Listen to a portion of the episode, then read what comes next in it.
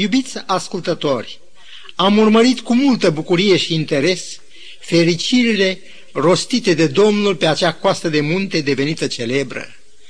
Prin participare la aceste întâlniri cu Domnul, am strâns un adevărat șirac de nestemate, un colier alcătuit din perlele învățăturii Mântuitorului nostru.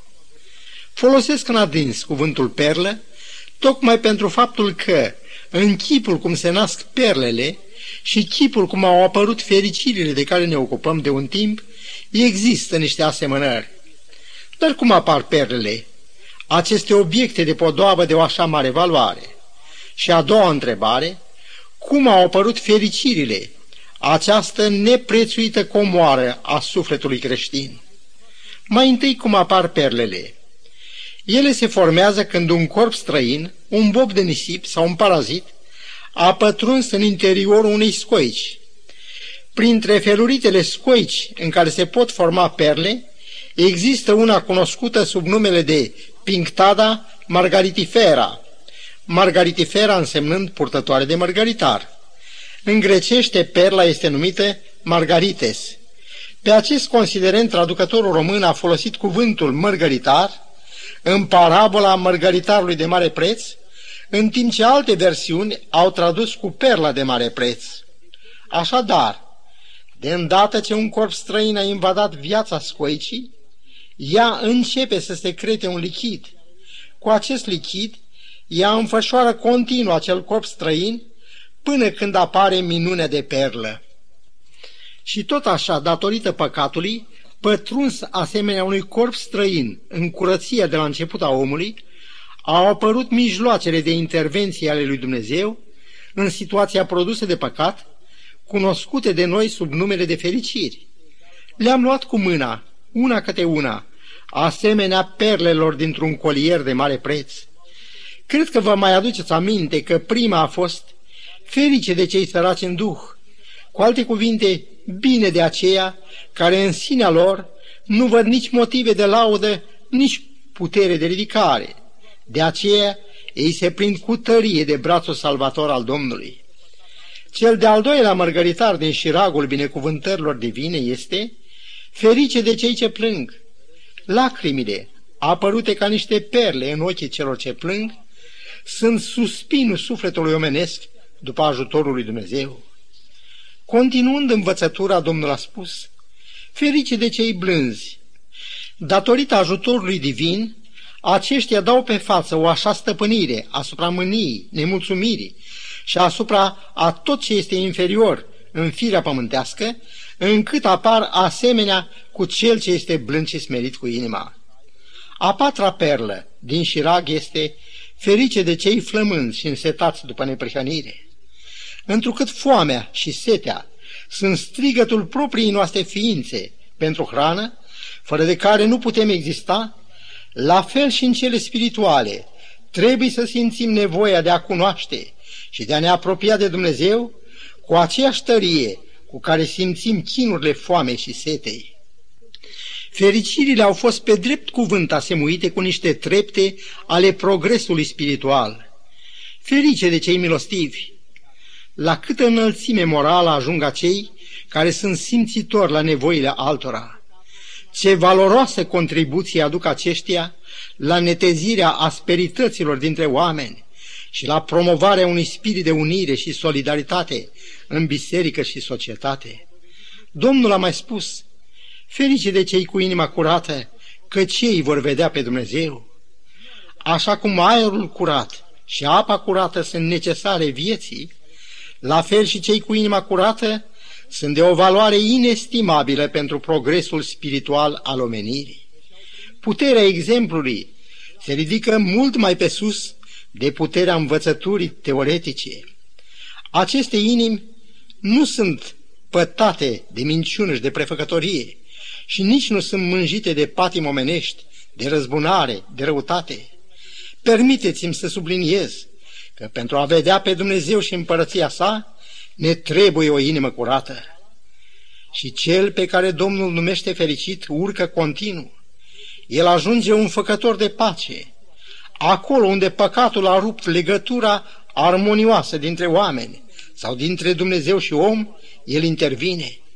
El dorește ca pacea lui Dumnezeu, care întrece orice pricepere, să fie restabilită în vederea sporirii frumuseței vieții. Ferice de cei împăciuitori, că cei vor fi chemați fii ai lui Dumnezeu. Dar la aceste fericiri pe care le-am trecut ușor în revistă, se adaugă și a opta, ferice de cei prigoniți din pricina neprihănirii, căci a lor este împărăția cerurilor. Matei, capitolul 5, versetul 10. A fi prigonit înseamnă a îndura disprețul, ocara și uneori chiar mânia lumii. Din pricina persecuției, unii și-au pierdut agoniseala lor și alții chiar viața. Persecuția nu e un lucru plăcut, dar cauza pentru care bărbați, femei și chiar și copii au suferit sau sufăr împotrivire e cu totul altceva. Am citit despre un ostaș care a fost adus de pe front și operat prin anestezie generală. Când s-a trezit, medicul l-a asigurat că totul merge bine. Ceea ce trebuie să-ți spun, a zis el, este că ai pierdut o mână. La aceasta ostașul a răspuns, nu am pierdut-o, ci am dăruit-o patriei mele. Despre ucenici scrie în Faptele Apostolilor 5 cu 41 că s-au bucurat că au fost învredniciți să fie batjocoriți pentru numele lui Isus. Adresându-se credincioșilor, Apostolul Pavel rostește următoarele cuvinte. Ați dus o mare luptă de suferințe, puși ca priveliște în mijlocul ocărilor și necazurilor. Ați primit cu bucurie răpirea averilor voastre, ca unii care știți că aveți în ceruri o avuție mai bună, care dăinuiește. Citat din Ebrei 10, versetele 32 la 34. Ferice de cei prigoniți pentru neprihănire, căci a lor este împărăția cerurilor. Pentru cei prigoniți, împărăția lui Dumnezeu a constituit și constituie o realitate. Despre Moise stă scris că avea ochii pironiți spre răsplătire. Privind la răsplătire, Apostolul Pavel spune, Eu socotesc că suferințele din vreme de acum nu sunt vrednice să fie puse alături de slava viitoare. Romani, capitolul 8, versetul 18. Atât de reală era această slavă viitoare pentru el, încă declară, Pentru mine a trăi este Hristos și a muri este un câștig. Vorbind de o experiență extraordinară avută, Pavel încearcă să o istorisească în a doua Corinteni, capitolul 12. Cunosc, spune el, un om în Hristos, care acum 14 ani a fost răpit până la al treilea cer. Și știu că omul acesta a fost răpit în rai și a auzit cuvinte care nu se pot spune. Versetul 7. Și, ca să nu mă umflu de mândrie din pricina acestor descoperiri, mi-a fost pus un țepuș în carne ca să mă împiedice să mă îngâmf. Faptul că bătăi, lanțuri, închisori nu-l turbură și nici clipa plecării lui prin vărsarea sângelui lui ca o jertfă de băutură nu-l cutremură, se datorește viziunii bunătății și răsplătirilor lui Dumnezeu. Din pricina aceasta, spune el, sufăr aceste lucruri, dar nu mi-e rușine, căci știu în cine am crezut. O, dacă am putea spune și noi cei de azi, ca Marele Apostol, știu în cine am crezut. Experiența aceasta nu este unică. Domnul Hristos vorbește astfel despre Abraham. Tatăl vostru Abraham a săltat de bucurie care să vadă ziua mea. A văzut-o și s-a bucurat. Ioan 8 cu 56. Această viziune i-a dat o așa încredere în călăuzirea lui Dumnezeu, încât el nu ezită să aducă chiar și pe fiul său ca jertfă atunci când Domnul i-a cerut acest lucru. Prezența continuă a lui Dumnezeu cu cei ce sunt ai lui este una din cele mai lămurite făgăduințe. Iată numai câteva exemple. Nu vă voi lăsa orfani, mă voi întoarce la voi. Înainte de înălțare, Mântuitorul ne-a spus, Iată că eu sunt cu voi în toate zilele, până la sfârșitul veacului. Iar în Psalmul 46, versetele 1 la 3 scrie, Dumnezeu este ajutorul și sprijinul nostru, un ajutor care nu lipsește niciodată nevoi. De aceea nu ne temem, chiar dacă s-ar zgudui pământul, chiar dacă ar urla și ar spumega valurile mării. Pământul nostru a fost de atâtea ori martor la asemenea uragane. O furtună a apărut chiar în zilele lui Adam, când toți oamenii aparțineau unei singure familii. Cu câtă durere s-au uitat ei la primul om mort, ucis de nestăpânită ură. Și cine poate face socoteala furtunilor care au bântuit din cele mai vechi timpuri până azi? Moise a trăit în furtuna dezlănțuită chiar de aceea pe care el la porunca Domnului i-a scos din cuptorul robiei egiptene. David, care a înfruntat cu un curaj nemaipomenit pe Goliat și care a apărat cu o vitejie rară regatul Israel, este învăluit de atâtea ori de mânia împăratului Saul, pe care îl slujise cu atâta credincioșie. Dar cine poate descrie uraganul de o tărie fără de asemănare, dezlănțuit împotriva Fiului lui Dumnezeu, trimis să răscumpere omenirea? Mântuitorul a rostit în legătură cu prigoana din partea lumii aceste memorabile cuvinte. Dacă vă urăște lumea, să știți că pe mine m-a urât înaintea voastră. Dacă ați fi din lume, lumea ar iubi ce este al ei. Dar pentru că nu sunteți din lume și pentru că eu v-am ales din mijlocul lumii, de aceea vă urăște lumea. Ioan 15, versetele 18 și 19. Dar în ciuda acestei triste realități, în ciuda urii sălbatice cu care lumea a întâmpinat pe toți trimișii lui Dumnezeu în frunte cu Domnul Hristos, Domnul totuși iubește omenirea. Trimiterea Mântuitorului ca să răscumpere cu sângele său o omenire pierdută, înstrăinată și vrăjmașă planului lui Dumnezeu de a o salva, pune în lumină o iubire pentru înțelegerea și admirarea căreia ne trebuie o veșnicie. Iubirea aceasta, bazată pe o jertfă ispășitoare, va dăinui atât timp cât va exista omenirea. Mântuitorul, prorocii, apostolii și toți trimișii lui din toate timpurile reprezintă cea mai puternică dovadă că Dumnezeu nu dorește moartea păcătosului, ci mântuirea lui. În Matei 10 cu 16 scrie, Iată, eu vă trimit ca pe niște oi în mijlocul lupilor.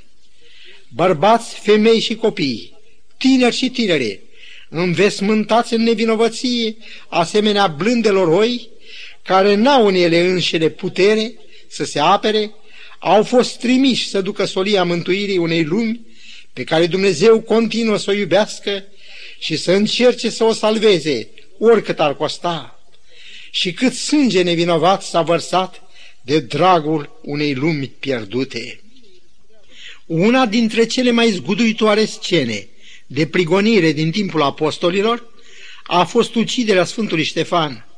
În Cartea Faptele Apostolilor, capitolul 6, versete 10 și 11, cuvântul spune despre protivnici că nu puteau să stea împotriva înțelepciunii și Duhului cu care vorbea el. Atunci au pus la cale pe niște oameni să zică, noi l-am auzit rostind cuvinte de hulă împotriva lui Moise și a lui Dumnezeu. El a fost dus în sobor, unde martorii mincinoși au prezentat mărturiile lor împotriva lui. Versetul 15 din același capitol spune, Toți cei ce ședeau în sobor s-au uitat țintă la Ștefan și fața lui s-a arătat ca o față de înger. În cuvintele lui de apărare, el face un dureros scurt istoric în care nu lipsesc nici bunătatea lui Dumnezeu, nici răutatea și decăderea omenească. El arată cum Dumnezeu a vorbit lui Abraham, dar în ciuda acestor favoruri de călăuzire dumnezeiască, urmașii lui vând pe Iosif ca rob în Egipt. E adevărat că ceea ce au semănat în final au și secerat, căci sămânța lor ajunge roabă în Egipt. Dumnezeu le-a ridicat un liberator pe Moise, dar citez, părinții noștri n-au vrut să-l asculte, ci l-au nesocotit și au zis lui Aaron, fă niște Dumnezei ca să meargă înaintea noastră. Și așa au ajuns să se închină înaintea vițelului de aur. Astfel oamenii au căzut dintr-o rătăcire în alta, cu un curaj vrednic de un sfânt. El întreabă pe prigonitorii lui. Citesc tot din Cartea Faptelor Apostolului, capitolul 7. Pe care din proroci nu i-au prigonit părinții voștri? Ați omorât pe cei ce vesteau mai dinainte venirea celui neprihănit aluzie la Domnul Hristos, pe care l-ați vândut acum și l-ați omorât, voi care ați primit legea dată prin îngeri și n-ați păzit-o. În final, Ștefan este târât afară din cetate și omorât cu pietre. Aceasta a fost plata pentru că n-a fost de acord cu rătăcirea, iar viața lui a fost prețul plătit pentru propovăduirea adevărului mântuitor. El a slujit până la ultima suflare. N-a tăcut ca un laș, ci a murit ca un sfânt, slujind omenirea, adevărul și pe Dumnezeu. Ca rezultat al propovăduirii lui, mulțimi de preoți și oameni de rând au venit la credința cea adevărată.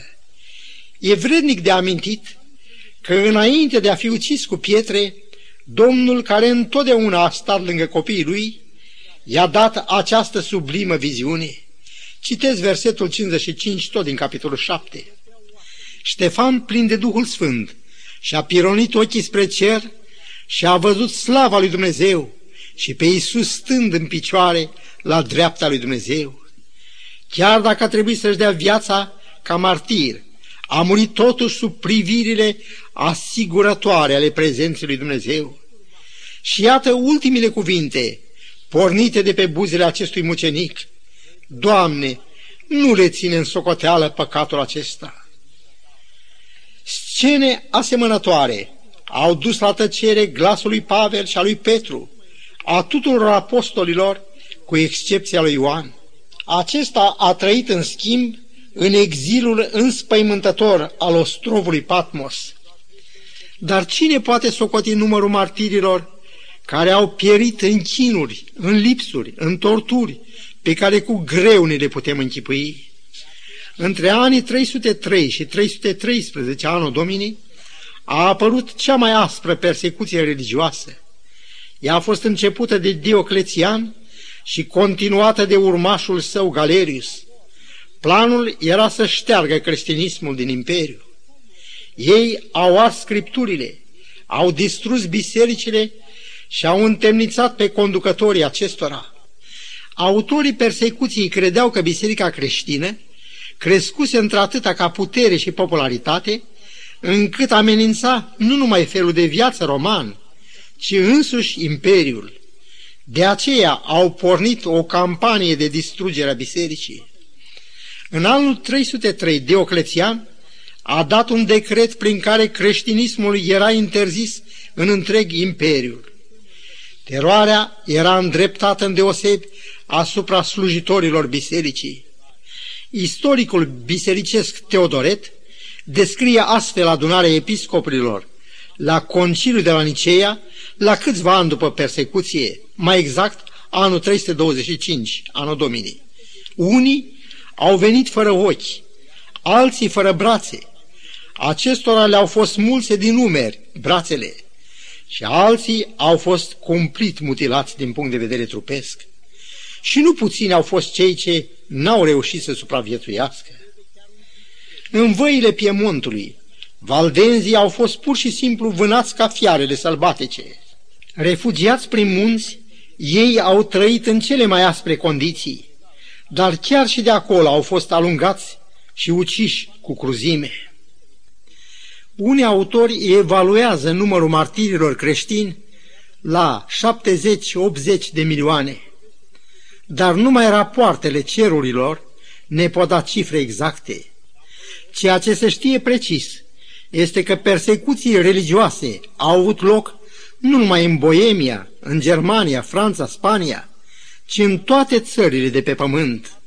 Apostolul Pavel spune în a doua Timotei, capitolul 3, versetul 12, de alminter, toți cei ce vor să trăiască cu evlavie în Hristos Iisus vor fi prigoniți. Vizitând Roma, mi-au venit în minte scenele persecuției creștinilor. La Paris, când am văzut scena, mi-am adus aminte de masacrarea creștinilor din noaptea Sfântului Bartolomeu, care au fost aruncați apoi în apa fluviului. Dar ce să spunem de atrocitățile săvârșite tot la Paris, împotriva luteranilor pe timpul lui Calvin, care a scăpat ca prin urechile acului să nu cadă și el victimă. Se istorisește că un trădător mergea înaintea procesiunii și făcea un semn, Agenții vremii intrau apoi în casă și târau afară familia care era după aceea pusă în lanțuri. Victimile erau omorâte în chinurile cele mai rafinate, ca prăjirea cu încetul la foc. Eșafodurile au fost instalate în toate cartierele Parisului. Zile în șir, victimele au fost arse tocmai pentru a înfricoșa pe cei ce doreau să se închine și să slujească pe Dumnezeu potrivit conștiinței lor. Ferice, spune totuși Mântuitorul, de cei prigoniți din pricina neprihănirii, căci a lor este împărăția cerurilor. Dacă citim în cartea Apocalipsa, la capitolul 21, versetele 1 la 4, vom vedea cât de reală este această făgăduință. Apoi am văzut un cer nou și un pământ nou, pentru că cerul din tâi și pământul din tâi pieriseră și marea nu mai era. Și eu am văzut coborându-se din cer de la Dumnezeu cetatea sfântă, noul Ierusalim, gătită ca o mireasă împodobită pentru bărbatul ei. Și am auzit un glas tare care ieșea din scaunul de domnie și zicea, Iată cortul lui Dumnezeu cu oamenii. El va locui cu ei și ei vor fi poporul lui și Dumnezeu însuși va fi cu ei. El va fi Dumnezeul lor. El va șterge orice lacrimă din ochii lor și moartea nu va mai fi. Nu va mai fi nici tânguire, nici țipăt, nici durere, pentru că lucrurile din tâi au trecut. Cu acest tablou, lupta credinții s-a încheiat. Dumnezeu a trimis pe Fiul Său pentru că a iubit atât de mult lumea, pentru același motiv, Duhul Sfânt, îngerii și scumpii lui copii, răscumpărați de pe pământ, au fost trimiși să roage pe oameni să se împace cu Dumnezeu. Astăzi, scump prieteni, suntem și noi chemați să luăm o hotărâre, să trecem de partea lui Dumnezeu sau să trăim într-o nepăsare vinovată. Ziua când oamenii își vor mușca limbile de durere e atât de aproape. Să nu întârziem, să înălțăm chiar acum ochii spre Tatăl nostru Ceresc și să-i spunem, Îți mulțumim, Părinte Ceresc, că te-ai pogorât din cer și ne-ai căutat, ca să ne dai împărăția pregătită celor ce te-au iubit, pe tine mai întâi și mai pe sus de orice. Doamne, și noi te iubim. Adu-ți aminte de noi când vei veni într-o împărăția ta, în numele Domnului Hristos. Amin.